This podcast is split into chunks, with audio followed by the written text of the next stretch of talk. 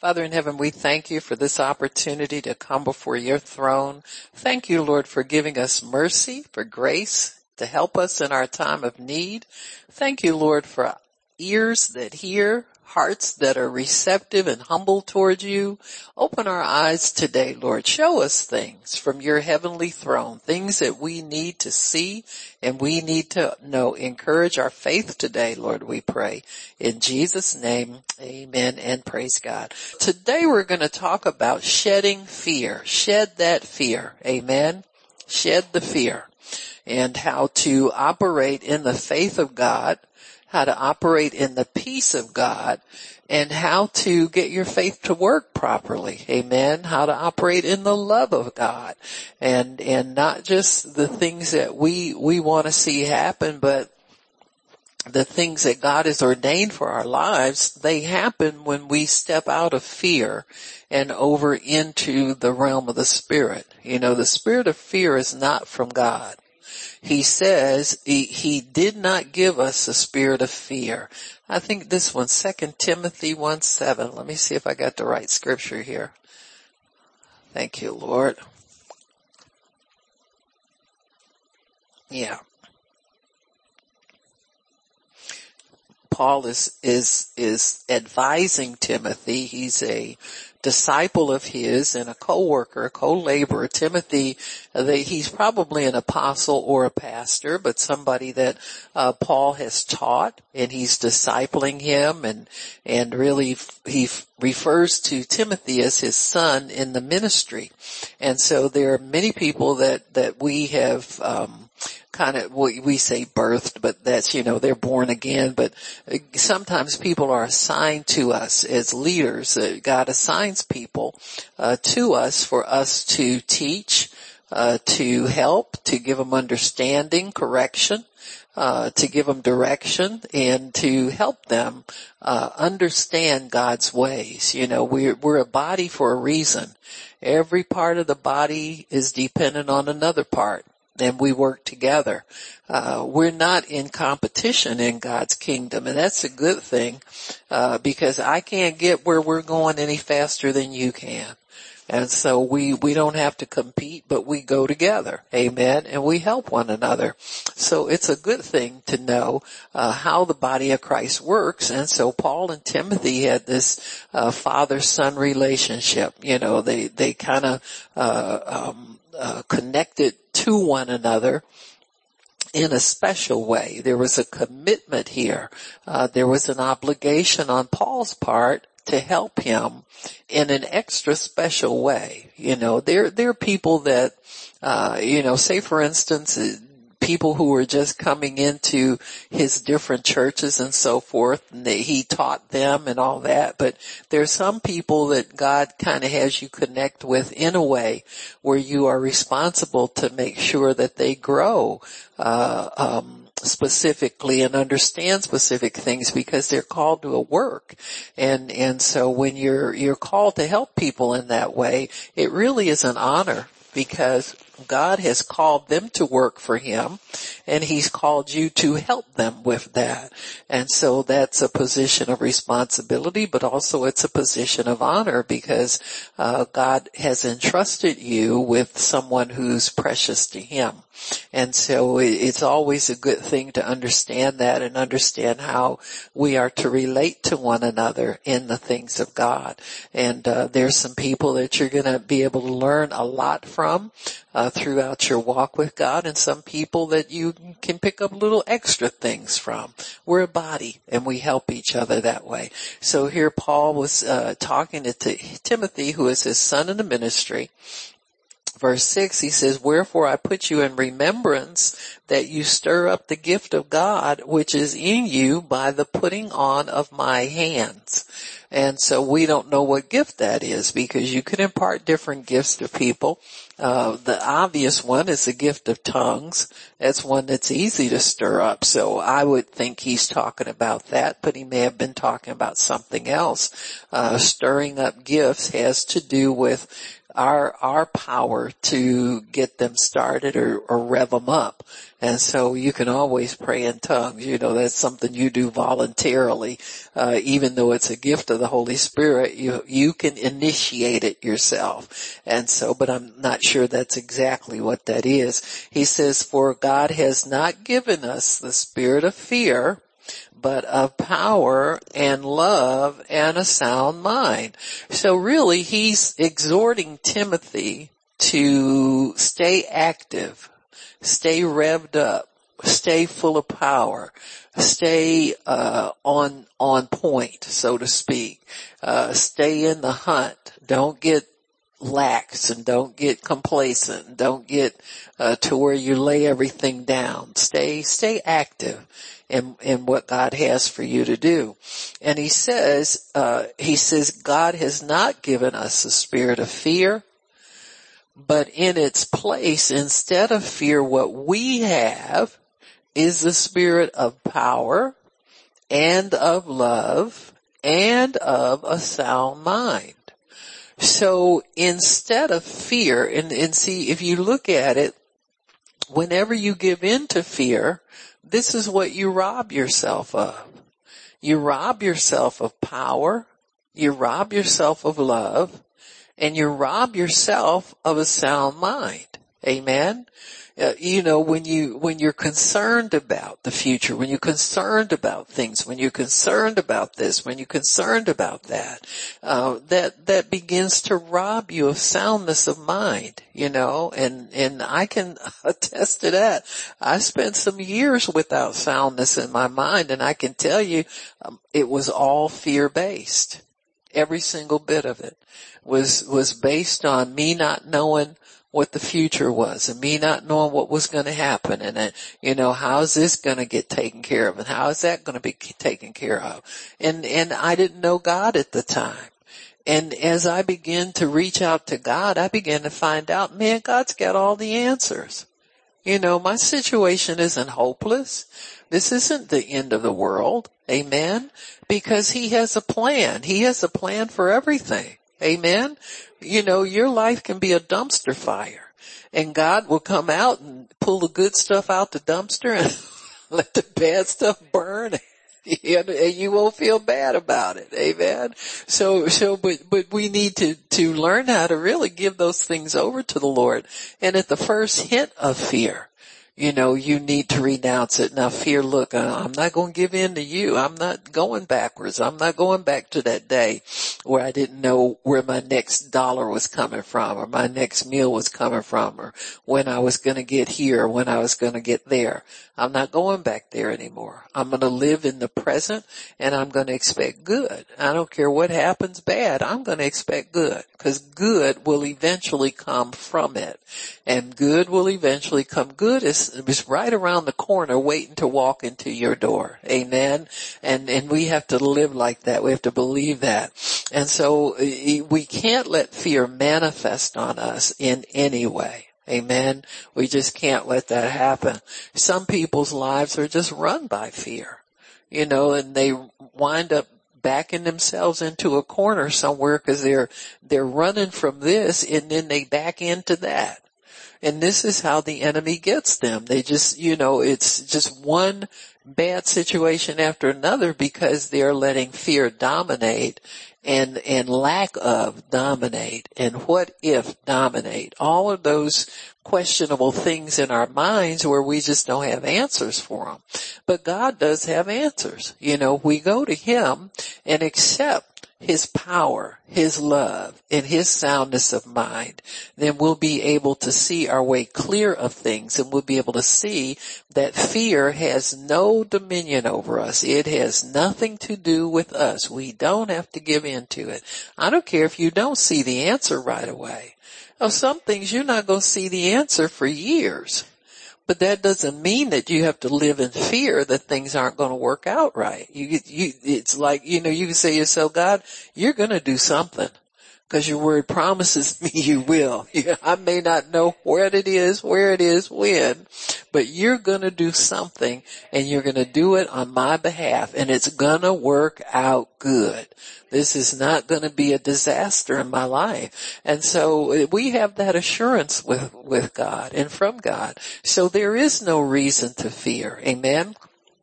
So fear and doubt really are the same spirit. Amen. Fear has a lot of, of, um, assistance, I guess you could say.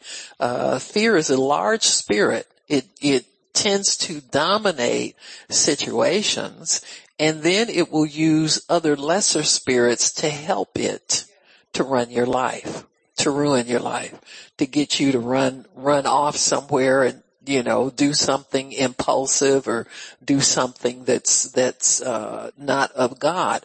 And so if we can submit to God, resist fear, it will flee from us. It will leave us. And sometimes fear only goes for a season. But, but it, if you will continue to resist it and begin to talk to God and, and let Him help you manage sort out these things that you're concerned about. You know, put them in their proper perspective and, and let fear, uh, go its separate way from you. Amen. And talk to this fear and say, nope, I'm not going, no, I'm not scared. I'm not going to get scared of this. I have no reason to be afraid. I may not know exactly how this gonna, is gonna work out, but God, I trust you to work it out. Amen. And when you work it out, it's good. Even if it might be a bitter pill to swallow, God will work it out for good. Amen. He'll make the bitter sweet. He knows how to do that. Amen. He will eventually do that. So we have to be aware that God is still working. Amen. We give things over to Him and He is working. So fear has great power behind it. We said that. This is why God admonishes us not to give in to it. The Bible is full of, I think somebody said the, the phrase fear not appears in the Bible 365 times. One for every day of the year. Amen? Because every day the enemy will uh, come and approach us and try to get us to be afraid of something. Amen. So we are not to fear. Amen. Uh, and, and fear has great power to deceive. Uh, it will, it will shock you how things look differently when you're not afraid. Amen. I can remember I was afraid to go out of my house. I didn't know what it was. Uh, you know, what, what was, what was I afraid of? you know, and I found out that fear is a spirit and it will try to get you to attach meaning to it. Amen. So it, uh, for me, the worst thing for me to ask myself now when I sense fear, the worst thing I can do is say, what am I afraid of? See, that's when you start borrowing trouble. Cause you're not afraid anything. Fear's a spirit.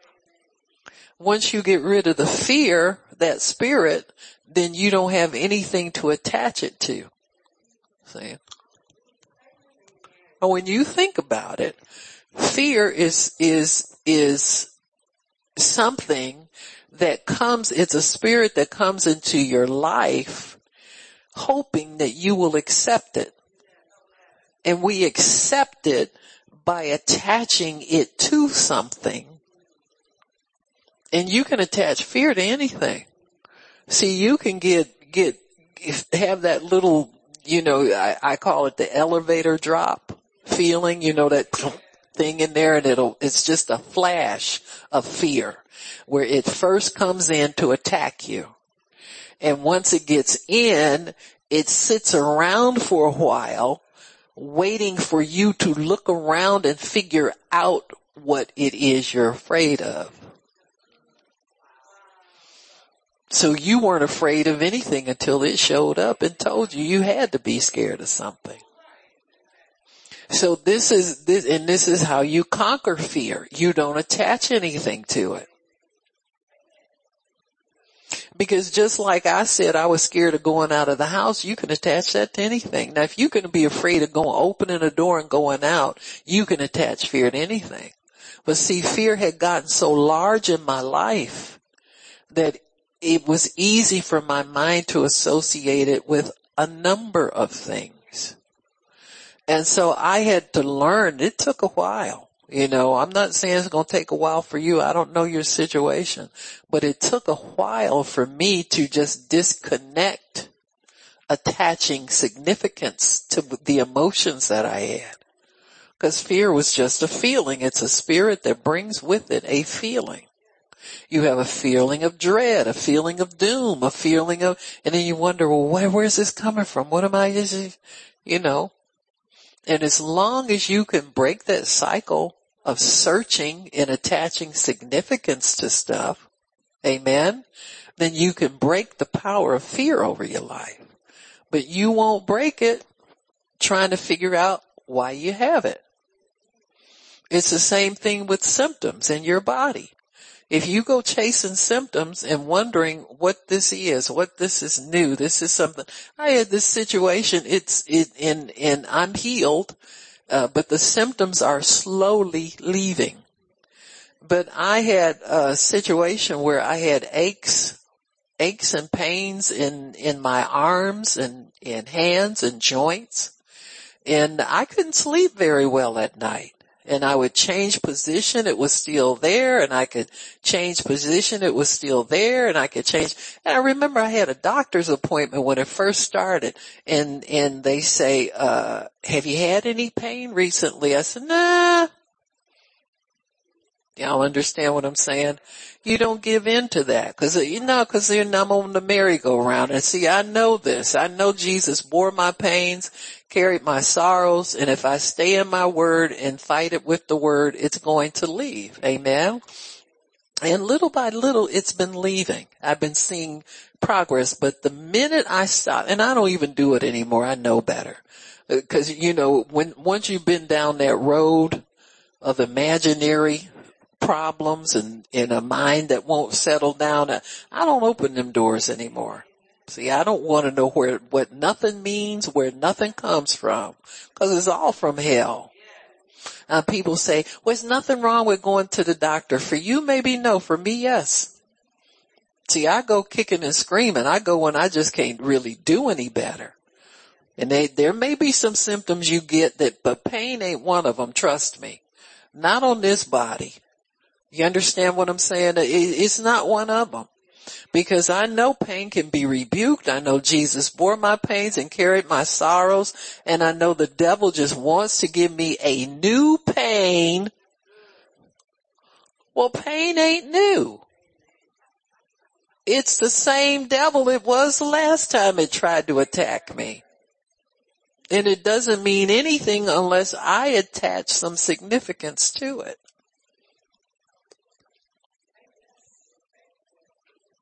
So I'm healed anyway. I'm healed period. I'm healed now.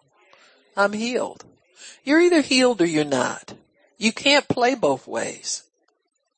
And you can't, you can't live out of your spirit man as a healed person and go chasing down symptoms too. Amen. It's not going to work. so you confess your healing. You thank God you're healed and you thank God to take the symptoms away, even if they persist for a while. They gotta leave. The words, the word's power. Every time you say you're healed, you're healed. The word's full of power. And it has power to heal your body. Amen? So you're not going to be, it's just a, a, discomfort and it's, it, it's either major or minor depending upon how much emphasis you put on it. Amen? And it doesn't really mean anything. Amen?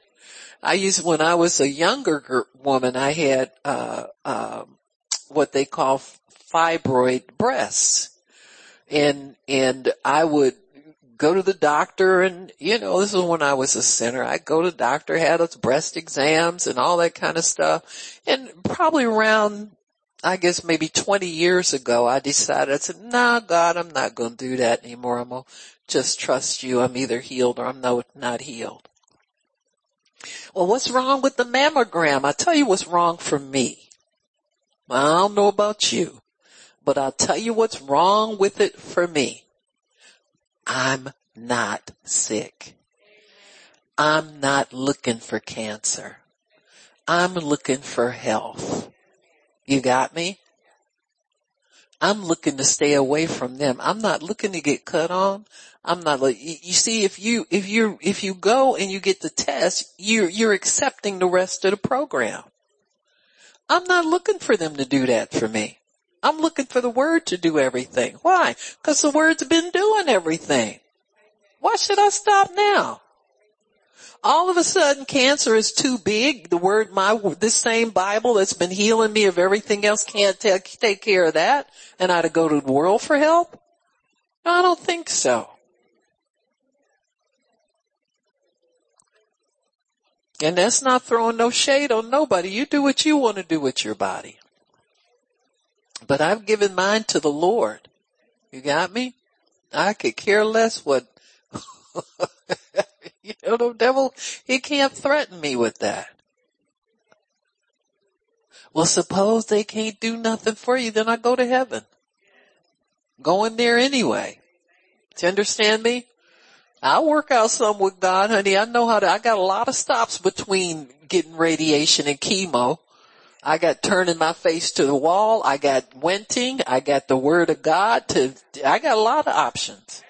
That's not my only choice there. And it's the same thing for you if you'll take it. God has provided healing for us. Jesus got beaten, bloody. He was disfigured, marred more than any man, the Bible says. Why? So you could walk away from radiation, you can walk away from chemo, you can walk away from all of that stuff, stuff as your primary source for health. You can make Jesus your primary source for health. And quit being so passive about it. Well, you know, it's nothing wrong with it. I'm not talking about right and wrong. I'm talking about your covenant and what you have available to you and how to live in it. And you gotta be ruthless because the devil is every, every, at every turn he's looking for something else to throw at you to get you to get over on his side. Amen. And to take you down. So I just refuse to go down, folks. I'm just, you know, I'm just going to tell you. I just refuse. Not when God has provided everything that he's provided for me. People they, you know, people kind of wear me out sometimes. They want God's money. They want a career. They want a job. They want a husband, want a wife, want a nice house, but they don't want to be healed tear that Bible from cover to cover looking for a way to get more money, but when you go to heal, they skip over that. Well, that's why I have insurance. Well, I got assurance. Amen. Surely he has borne my griefs and carried my sorrows. Surely he has done that. So you gotta be as ruthless as the devil is. He's always trying to draw us back over into the world, put fear on you. Amen symptoms, you don't have to, to have fear, uh, because you have symptoms in your body. Amen. You start fighting them with the word. Just turn the TV off, turn whatever off, get off Facebook, get off what, unless of course you're reading the word on Facebook, which it ain't that much on there. Amen. But you know what I'm saying. You get in your Bible, you shut everything down, turn your plate down, skip a meal, and say, God, I'm going after my healing now. Show me how to, how we going to do this? Just be confident that you're healed. God, show me how we're going to work with me to get rid of these symptoms. Now I'm going to get in my word. I'm reading my word every day and I'm confessing the word. But if there's something else I need to be doing, show me, Lord. You know, read your Bible four and five hours a day. It'll help you. Amen. When you're really looking for something, four and five hours a day is nothing. Amen. You know, I've seen women, you know, how we do some nice, uh, we got a dinner, special dinner coming up. You'll be thinking about that for weeks. Gotta find the right dress, gotta find the right shoes. All day long, you know, getting dressed, gotta get your nails done, your hair done, whatever else done, you, you get done. Amen. Get, get, get the fleeced and scaled and defoliated and exfoliated and steamed and showered and all that stuff. Well, if you can devote that kind of to, to something that's going to be a, a four hour uh, uh, session and, and it's over with, how do you think you're going to get healing into your body? Meditate on it. Grab your scripture and meditate. Don't let it go until it manifests in your life. Hold on to that scripture. Don't allow yourself so many options. Amen. Just go after what God has for you. It's good. Amen. So, so fear is a large spirit. It's, it really tries to imitate the Holy Spirit because it has such a, it wants to have major influence over us. Amen. And dominate our lives. So fear has great power also to deceive us. You know, you get afraid of something and then that fear begins to motivate you uh, to make choices and, and to make decisions. Uh, some people are afraid of, of getting old. And so they, they go about trying to find ways to, to look younger, you know, it's just from one vitamin to one pill to a treatment and a, and it's all fear driven. Amen. Um, God didn't give us fear. He gave us power over wrinkles, I guess you say, because he got you a scripture. He renews your youth every day. So start getting in the word. If you don't want to look older, just, just start claiming he's renewing your youth. Amen. And not just, just anti-wrinkle, but energy, uh, youthful uh, uh, hair, youthful teeth, youthful. I mean, everything about you is renewed and restored. So God has a remedy for every everything that the enemy would dictate to us through fear. God has a remedy for it, a provision in His Word for you not to have to live like that. He gives you power over aging and the ravages and negative parts of aging and the negative parts of, of, uh, you know, ups and downs in the economy. You don't have to worry about what the economy is doing. Amen. You live on God's economy. You live in, in the, uh, the realm of the kingdom of God, which is ever increasing.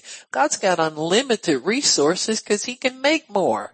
If we think he's running out of stuff, he can make more stuff.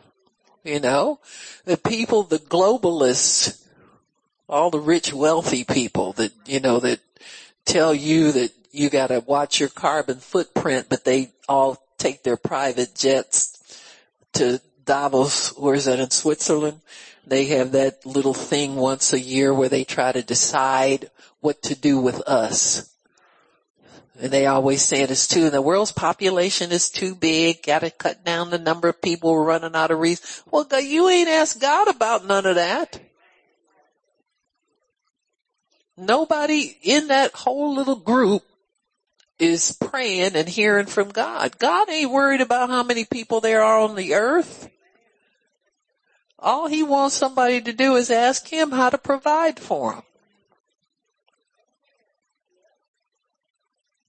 Now they're talking about population control. Now there are a lot of things going on. See, one of the good things about the fact that we have mass communication, you have internet communication. You can find out what certain groups or people are plotting where we never had this information before. Got me? And people call you conspiracy theory. Yeah, but all them conspiracies really happening. You know, the conspiracy theorist people is batting a thousand right about now because they can tell. And see, we can tell because of, of of our knowledge of the word. We've seen this, this world, one world government nonsense before.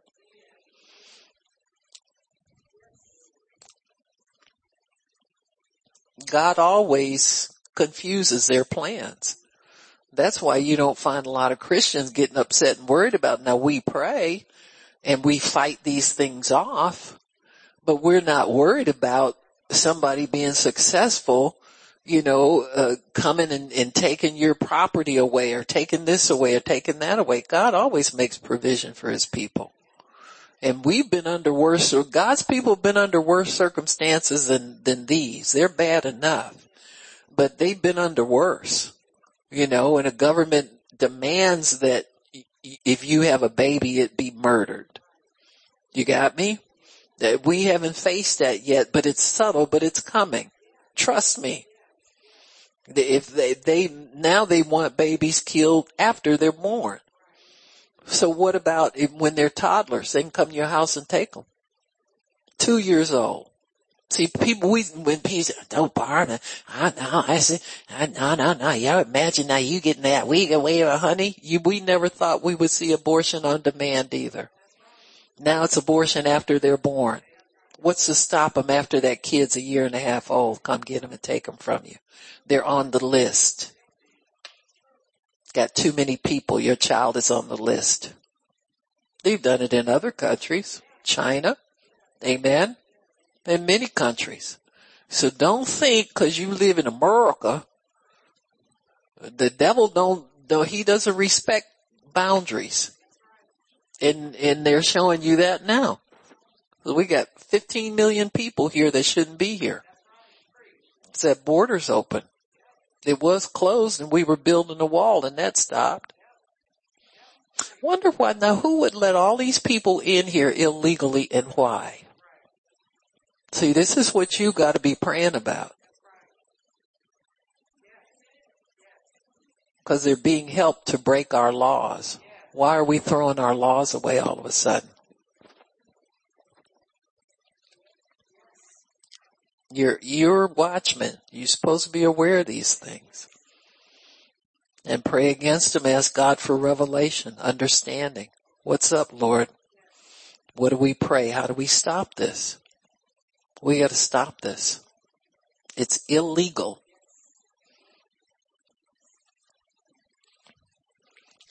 So this is how dictators do. They control people with fear. First you're scared of a germ. Then you're scared of your neighbor. Then you're scared of your own flesh and blood. people in your household, you want to turn them into the pandemic people. See? It's all fear based. All fear based. So dictators use fear, governments use fear, religion uses fear. Religion is not the same as God's kingdom. Religion is a man-made attempt to replace God with rules, regulations, things that look like there's some structure and there's some morality, but there's no power there. That's how you can tell the difference. Religion masquerades as God's kingdom but it does, it's a form of godliness that denies the power. Amen. Second Timothy 3. And this is talking about, this is end time prophecy here. Amen. Uh, let me think. Three, five. It says in verse one, this know also that in the last days perilous times shall come. For men shall be lovers of their own selves, covetous, boasters, proud, blasphemers. They now they've got satanic groups that meet and tear up the Bible and throw it on the ground. You know, pray for people like that because they're caught up in uh, a a uh, form of blasphemy and see you you just don't know when judgment will hit those people because you're only allowed to go so far in ignorance in in you know uh, confronting God or making fun of God or whatever you know this and and people are facing judgment very quickly uh, these days for, for mistakes that they make. You see people dropping dead all of a sudden. You know, heart attacks, people, these young athletes in good condition, all of a sudden they're not here anymore. You got me? And so this is, this is a perilous time. You got me? And it says blasphemies, blasphemers, disobedient to parents, unthankful, unholy, without natural affection. So here we got the homosexual and the trans people. Amen. That's not natural. They're without natural affection.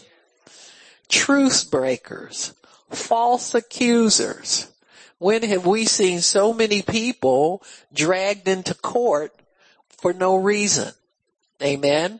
And then out and out criminals, there, I saw at least four or five cases where, uh, people have been murdered by somebody who's not even legal in this country. Lawbreakers. They let them out of jail. Some of these cities refuse to prosecute felons in New York City. They don't prosecute felons anymore. They just book them and, and put them out back out on the streets again. And these people are crazy, violent people. Amen. They kill people. So we've got law enforcement with their hands tied. They change the laws and you're not allowed to prosecute certain people. And what do we do as law abiding citizens? We're just at the mercy of the devil pretty much. You know, you better get your Psalm 91 out and mean it. Instead of just talking about it, you gotta confess it and mean it because there's no protection for you naturally speaking. Nothing you can rely on. And it says, without natural affection, truce breakers, people don't keep their word. Our government is breaking truces now. We, we, our, all our government officials are sworn, they take an oath before God with a hand on the Bible to defend the Constitution and protect the citizens. And we're not being protected. Amen. Haven't been for a long time. False accusers, incontinent, that is no ability, no self-control. This is common. Fierce, despisers of things that are good. They call good evil and evil good. Christians are being persecuted because we stand for God's word.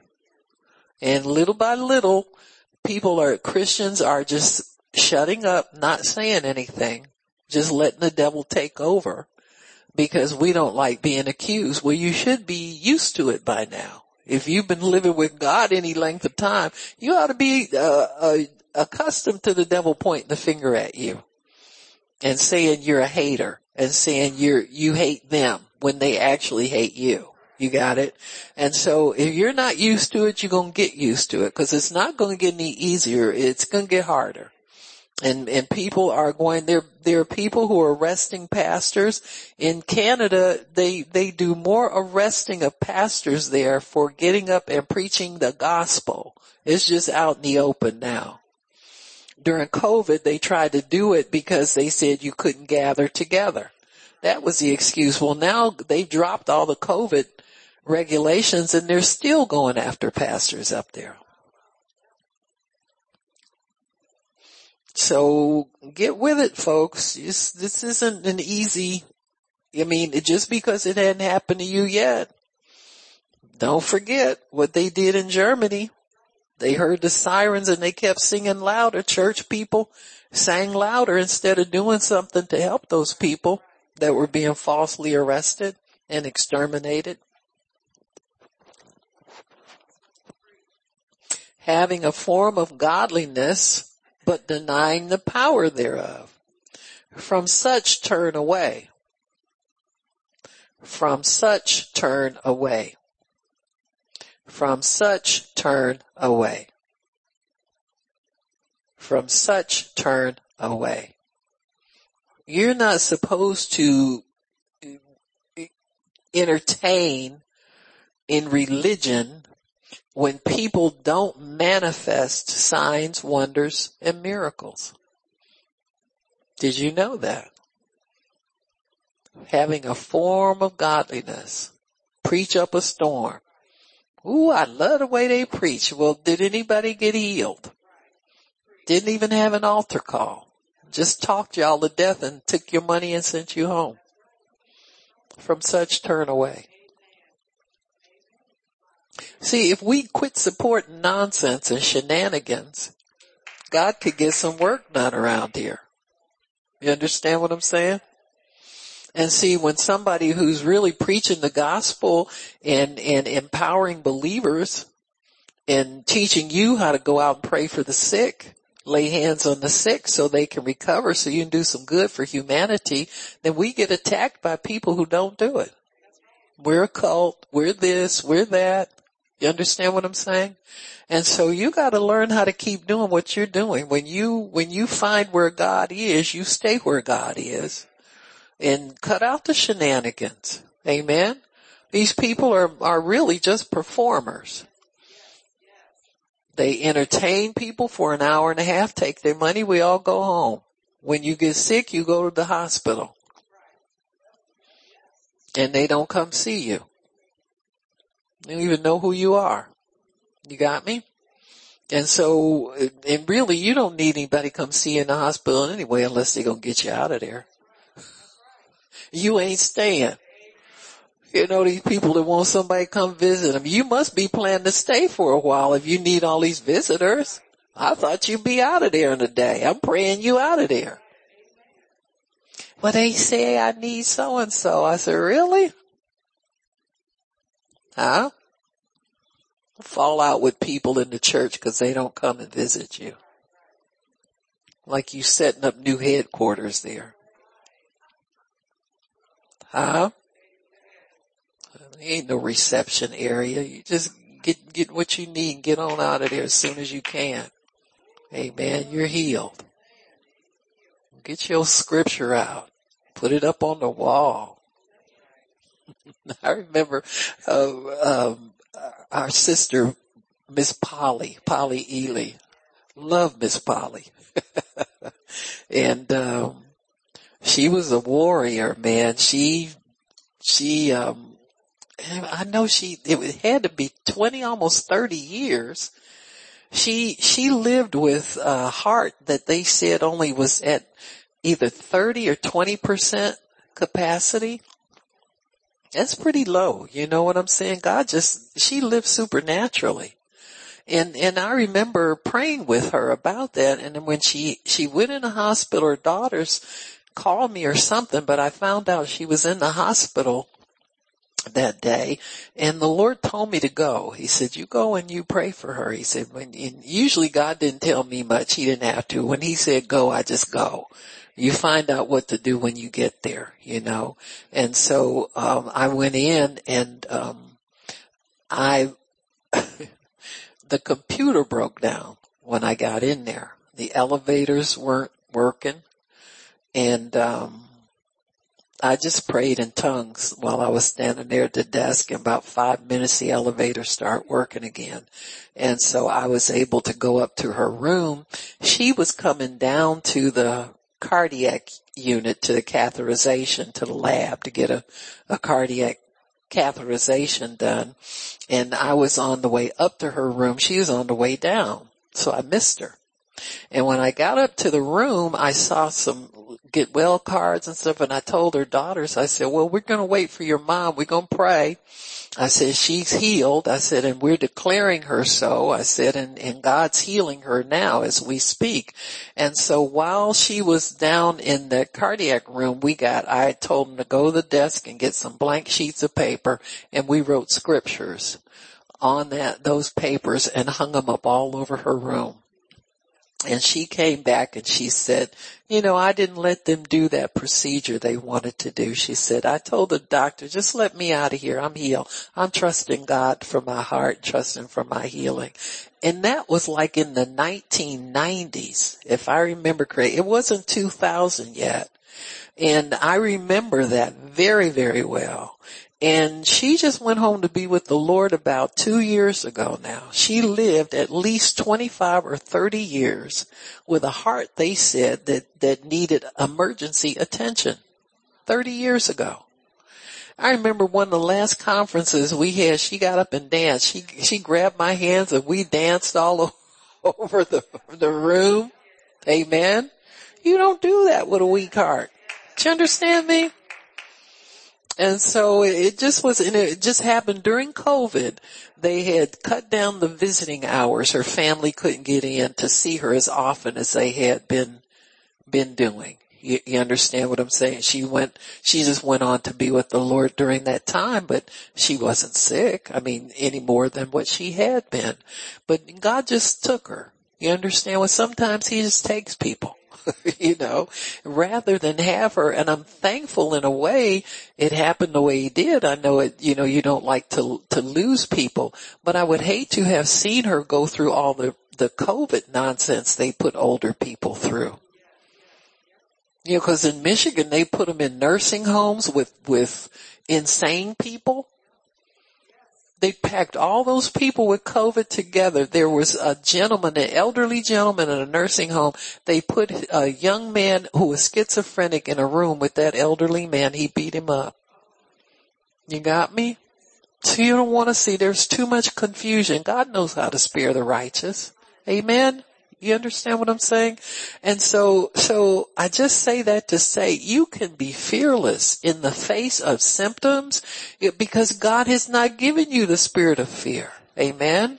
And anybody can do it. If, if one can do it, we all can do it. And I get inspired by people like her, you know, and she lived, she lived a very good life. She was healthy. She was, uh, wait, you know, she got around. She went shopping with her daughters, her grandkids, great grandkids. She did everything that she wanted to do in life. Her husband's still, still here. Amen. And so these are things that you gotta understand. God has given us a spirit that is fearless. And if you yield to the Holy Spirit, it's the power, love, and sound mind that he has given us. He didn't give us fear. He didn't give us doubt, reluctance, uh, hiding from stuff, dreading things. He didn't give that to us. That's the God of this world. He loves to keep people in bondage to fear. So we don't have that spirit. We have the spirit of adoption where we know who our father is. God's our father.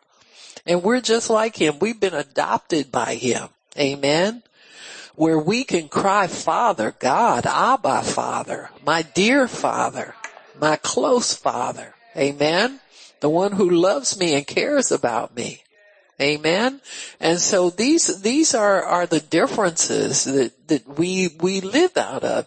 And you can yield to that spirit of power and love and a sound mind anytime. You don't have to wait for fear to leave you alone or wait for situations to get better things don't get better real fast when you're waiting. You ever notice that when you waiting for something to change so you can get happy about something? It don't change too fast.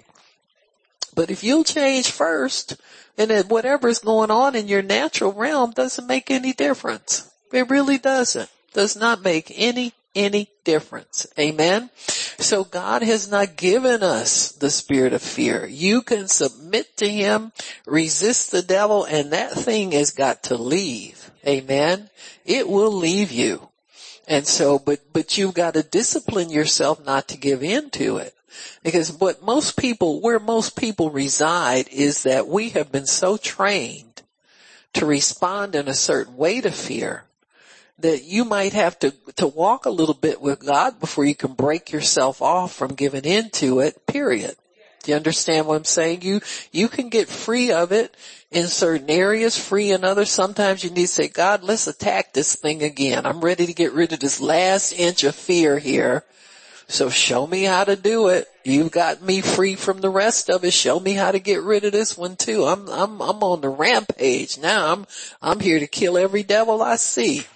And the ones I don't see, if I suspect the devil is around, I'm gonna stomp him.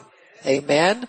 So you just go on the rampage sometimes in, in a faith, a faith rampage. Amen. And believing God for the things that are good in your life. Amen. So in 2 Timothy 3, 5, we said religion has a form of godliness but denies the power thereof. And it, it hides all of these other things. So a spirit of religion will hide things like boasting, lovers of themselves, blasphemy, without natural affection. All of that stuff is hidden sometimes under, underneath a spirit of religion. Amen? because religions of the world, it's not, you know, it's not like these are church people. These are demons. It's the same ones that killed Jesus. They had a form of godliness, washing everything, washing their pots and washing their cups and washing their this and washing their that. Amen. The, the Lord was showing me, you know, when, when Jesus, uh, turned the water into wine. When he would do things, many times he did them to upset the religious order of things. Do you understand what I'm saying? The religious status quo. Why couldn't he tell them to go out and get some, some, go out to the well and pump some fresh water? Why the washing pots? Because he wanted to show the religious people he didn't honor that kind of stuff. You know, the Pharisees, they, they this was, was, uh, um, pots that they would sit at the door when they would come in, everybody had to wash up or you couldn't eat. Remember Jesus' disciples went through the, the, uh, cornfields and they just rubbed the corn off, rubbed the silk off the corn and ate it raw? And the Pharisees said, well, why didn't, don't they wash their hands like we do? Huh?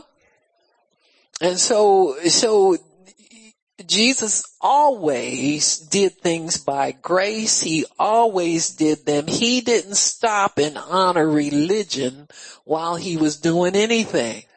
He didn't think about religion. It wasn't built into him to do all that washing and all that ritual stuff, which was not necessary. That stuff wasn't even written in the law of Moses. So it's not like he was breaking the law of Moses. This was stuff the Pharisees made up to make themselves look holy. So they kept those water pots there so they could wash up. And when the water was dirty, they threw it out. And Jesus told them, take them pots and fill them up to the brim. Amen. And then they poured wine out of them, their, their holy wash pots. Now they got wine in them. Oh boy. Huh? He always, he always did things in a way that truth came in and religion was not honored. We don't care what you do with that water in them pots. Right now God needs it because they out of wine. So what we gonna do? Amen. And the, it didn't turn into wine until they poured it out into the pitcher. So they still had their little stinking water there if they wanted it. But they were to have wine at the party. You got me? Right out of their little, I could just see the Pharisees clutching their pearls. Oh my gosh. Look at what he's doing with our new holy water. Uh, shut up. Amen. Praise God. So, so religion, a form, no power. I don't care how good they preach. You know, this is where people get twisted, turned around and deceived. You start looking at somebody because everybody likes them. They on television. They gotta be good. Oh, they preaching the Bible. Listen to that. Oh yeah, wonder, wonder, wonder, wonder. Uh, did, wait a minute. Now we ain't seen no altar call yet. We ain't seen them pray for nobody. You don't know if he prayed to even get that message.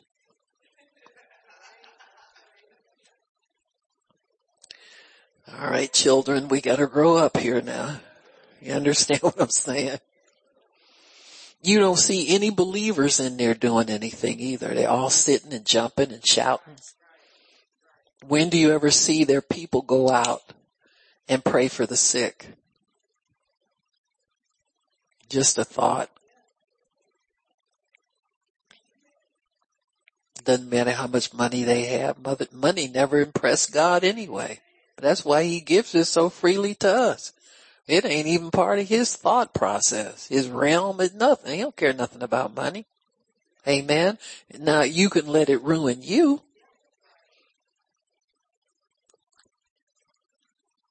So the form of godliness, denying the power thereof, says from such turn away. In other words, that's not the gospel. That's not what Jesus died to bring. He died to bring the power. Amen. Paul said, I'm not coming to you because I'm eloquent and I speak real good. Enticing words of man's wisdom. See, that's what a lot of ministers have, especially if you don't see signs and wonders following them. God confirms his preached words with signs following. You don't see not one person get healed. Why? They never preach healing. You watch some of these people. Very, very eloquent, very, very this, very, very that. What about healing? Oh, it's in the Bible. God will heal you. Never once you ever talk about it. Huh? It's true. We got more of them than we have of us. Here we're, we're pulling for every thought we can just to keep the body of Christ from, from being sick all the time. And we got people that, you know, they got more money, more reputation, more exposure than we do. Huh? You think we're wrong and they're right. If your head ain't screwed on straight. Do you understand what I'm saying? But no, we, we want the demonstration and power of the Holy Spirit. You don't want just somebody's words about something. You can get promised something forever. You know, the Holy Ghost is, is a performer. He performs the word. He's waiting for some of these people to preach the word so he can perform it for some of these sick people in these meetings. Now, I remember seeing somebody, they were at a, uh, Billy Burke was at, I think the, uh, um, Eagle Mountain Church. They were having a, um, um, you know, conference having him preach and do healing services there. And there was a nice couple. They went to another church in the same town, big church. And so, uh, the guy was sitting on the front row. He had about four or five different ailments diabetes was one. He was on oxygen, a lot of stuff. And he said after they started giving their testimony, he and his wife got up and he said his wife, he, they said, well, well, where are you from? They told him, oh, how you go to, where church you go They always ask him that. And they told him and, and, uh, he was saying that, that they said, well, how did you get to the meeting? Who invited? Well, my wife picked me up from dialysis and told me she was going to take me somewhere. And so he said, usually I'm very sleepy and tired after that treatment. He said, I couldn't believe she wasn't going to take me home. And so she kept saying, he said, well, where am I going? She said, oh, you'll, we'll, you'll see, you'll see. So they wind up at the healing meeting and he was in a wheelchair and on oxygen and they always move those people up to the front row. They have a good protocol and people who know what they're doing with the healing meeting, they understand where to put certain people. So he was up there on the front row with his wife. And he said as the, as the night went on, God started to move. As he said, the first thing he did was take that oxygen off and he breathed totally without it. Zero. He got up out of that wheelchair and started walking. By the end of the night, he was pushing his wife around in the wheelchair. You got me? They came back the next night and the pastor mentioned, he said, oh, you're going to go back to your church and, and, uh, you know, and, and people are going to rejoice. He said, no, I'm not. He said, I'm staying here. That is so scriptural. You see those people Jesus told them to go and sin no more. He told that boy that, that he had healed his blindness and he found him back in the synagogue and he told him go. He said, you're healed now. Go and sin no more. Sin would be to go back into unbelief after God puts you in faith. Why would you go back somewhere where they couldn't help you? And don't say you're going to teach people something. You ain't the pastor. I'm gonna be a light. No, well, no, you're not. You think you're gonna go because you're not hearing from God. It's like the dog returning to its vomit. God has delivered you. Now go where the free people are. Yeah, them people you used to talk about. That's why you don't want to go over there. You go over there and get healed, but then you talk about them behind their backs. You're going to have to repent and go over there and try to learn something now. Cause you're going to have to stay healed.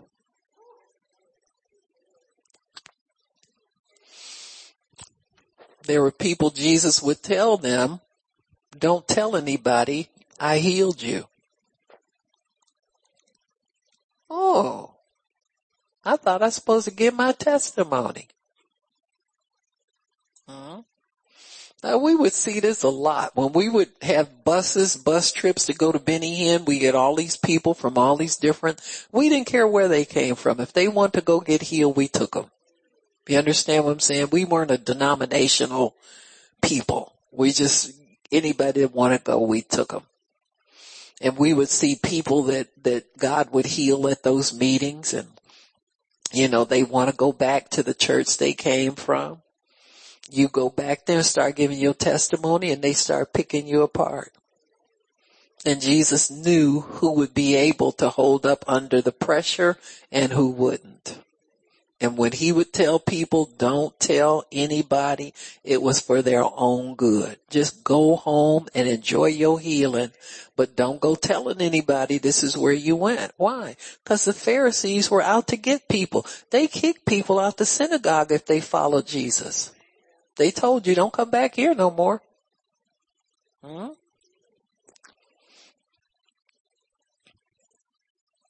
You'll find pastors that when they find out somebody like Benny Hinn is in town, when when next next time they have a, a, a service, all you hear about is you can get healed here. You don't have to wait until the healing evangelist comes to town. Their whole sermon is to take your healing away from you, make you think there was something wrong with what you did. When that's the first right thing you've ever done is, is obey God and go somewhere and try to get healed. Amen. That's the first right thing you've done in years. But the, the devil wants to intimidate you, keep you bound in fear, make you scared to obey God. You want to be healed, you got to go where the healing is. You don't get it sitting up there. And you know you don't. And you know you won't. Amen. So, so this is the thing, you know, you, you have to understand that the devil is making a strong pull for people. Anytime he gets bold enough to shut down churches, he's making a strong pull. Amen. He means to take people to hell with him. He means for people not to ever go back to church again. You got me? He means for people to, to drop away from love. The great falling away. Remember that? The end will not come unless there first be a great falling away. Amen. So we see people falling away from the church. Been doing it for the last three years or so. Longer than that, actually. COVID just gave them a legal excuse not to come anymore. A lot of them.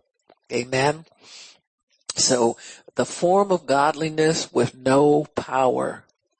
It's religion. Religion's always based on fear. In religion, you, you are saved more because of what you don't do than because of what you do. Amen. More because of what you don't do than what you do. In Mark 16, it tells you what believers do. How? There are signs and evidence that you believe God, that you believe the gospel. So you gotta produce the signs, folks. I saw this scripture when I was a new Christian and I told God, I said, oh wow, I said, you're expecting me to do that. How do I do all this? Amen. That, that seemed to me a logical question to ask. And I think about all the people that skip over this, this section of scripture. Is oh, Well, whatever that means. And he says, these signs shall follow them that believe. In my name they shall cast out devils. They shall speak with new tongues. They shall take up serpents and if they drink any deadly thing, it will not hurt them. They shall lay hands on the sick and the sick shall recover. Those are signs we're all to produce. If you preach the gospel in faith and in demonstration of power, those signs will follow you. Amen. And it's, it's, it's awful that most churches don't even look at that as something they feel compelled to teach people how to do they don't feel compelled to honor that. I ran into somebody uh, I hadn't seen in, in I think maybe like 20 years. I was sitting next to him at a me- meeting I went to uh, out of town. You go out of town and you sit next to somebody you haven't seen in 20 years. And so we were talking about the, the meeting we were at. It's a healing minister, very good, powerful healing ministry. And so we were both there and I, I said, oh, you're, you're down here. He said, yeah, he said, I really like this guy we've been waiting to see him. We couldn't, you know, he's been, you've been wanting to get to his meeting. So I finally got here and we were just chatting about, uh, you know, signs and wonders and, and the healing ministry. They're very committed to the healing ministry, you know, period. And so I was telling him, he said, yeah, he said, he said, uh, we're getting scarce. There aren't many of us left. And I was looking at him, I said, you know, I said, I thought the same thing. I said, I didn't want to say it. I said, but yeah, I said, it, I said, it was few enough of us as it was. I said, now there's fewer and fewer of believers who believe the whole word of God. Amen. Everybody's taking what they want to believe and, and what they don't like and we don't teach this and we don't teach that and you see all these performers out here and it's getting worse. I don't know if social media is making it worse or what, but you know, you got these, there's some, uh, uh, pastor, he and his wife, they got people filming them when they get out of their car walking into the church and then walking down the, you know, into the sanctuary like they're celebrities or something. And I said, Lord, can you please help these people? Can you please tell them what this is really about?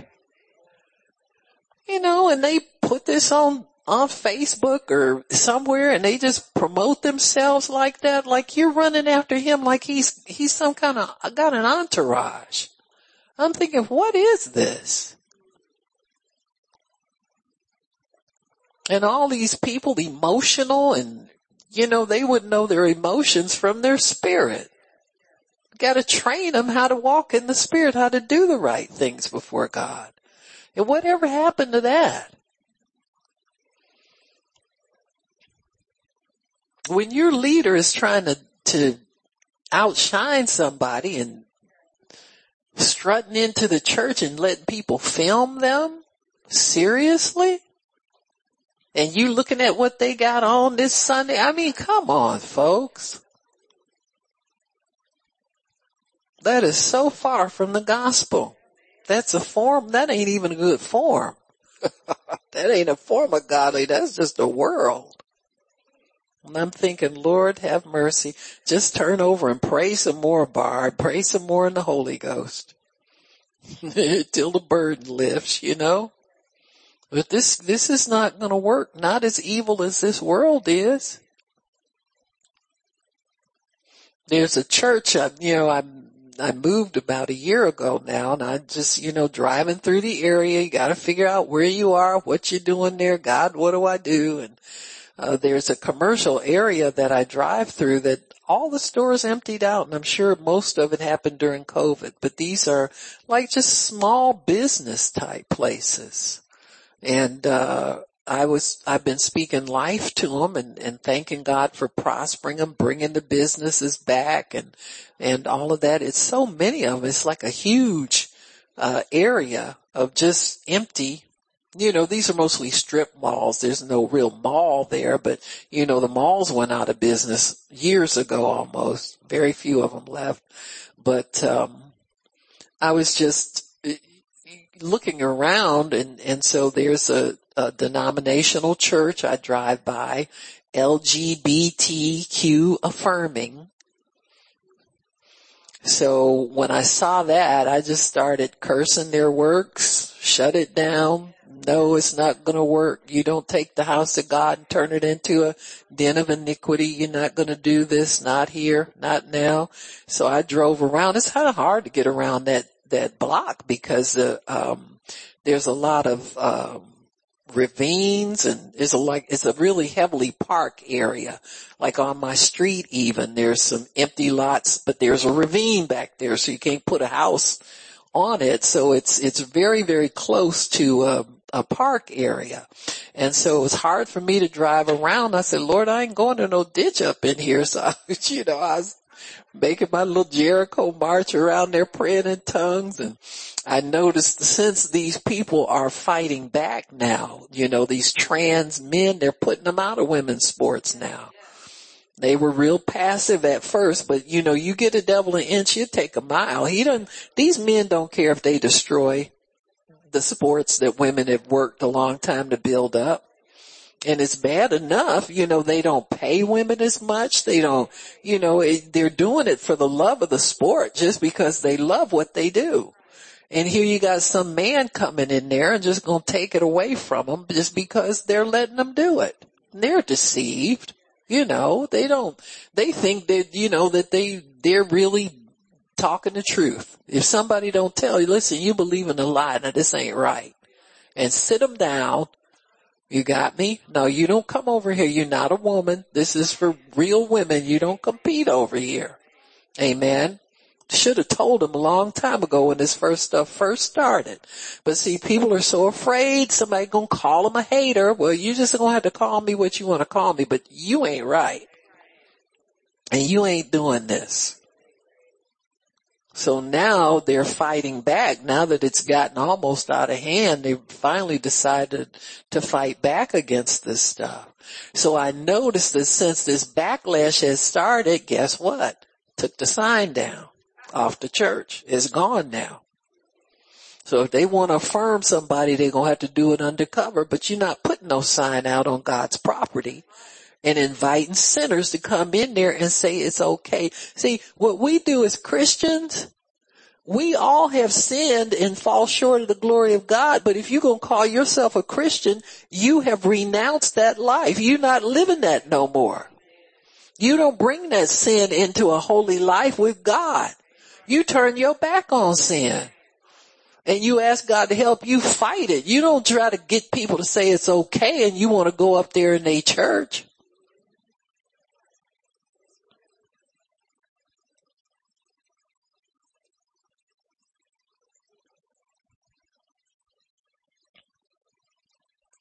And see, people are afraid. You're afraid of being accused. Accuser of the brethren sits on your shoulder all the time. And ministers are afraid. They're afraid to say homosexuality is a sin and it's wrong and you don't do it after you're saved. If you're still doing it, we'll pray for you. They get laws now. You can't even pray for somebody and cast a homosexual devil out of them.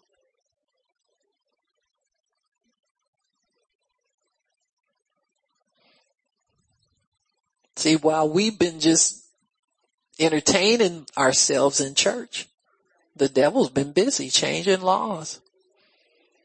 So you can go to jail for telling somebody homosexual is a sin and we can pray for you.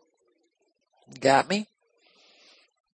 And some of these people are crafty enough. You got organizations who support the LGBTQ agenda with lots of money. And they can keep you in court for many years if you break one of their so-called laws. You got me? Tie your life up forever. Make an example out of you. Just because you want to live for God and you're bold enough to say it. Amen. So don't quit preaching. This is the gospel, folks. The gospel is freedom from fear. Freedom from accusation. Let the devil accuse you. You want to call me a hater? You call me what you want to, but I love Jesus. And I'm not selling out, I'm not selling him out. He died a horrible death that I should, I should die. Just like he did. But he did it for me, took it in my place. You think I care what you call me? Think I care if you come here or not? I don't. I'm gonna live for God. Best way I can. And I suggest everybody else who names his name does it. Because you don't want to get on God's bad side. You don't want him to get exhausted with you and your nonsense. You understand what I'm saying? None of us do. We know God is a loving God, but he's a holy God too. And he does judge unrighteousness. Amen. And so we, we have to understand the one to fear is God himself, not, not the devil and his crazy people. Because they, they have nothing, they have no power over us unless we let them have power over us. And as long as you're serving God, He will protect you, He'll cover you, He'll bless you, and He'll help you. But we do not give into fear. We get rid of the fear. Amen? Amen. Praise God. Father, thank you for your word. Thank you for understanding. Thank you, Lord, for blessing us, keeping us and helping us, helping us with everything that we need, Lord. We bless you, we praise you, and we honor you in the name of Jesus. Thank you, Lord. Praise God.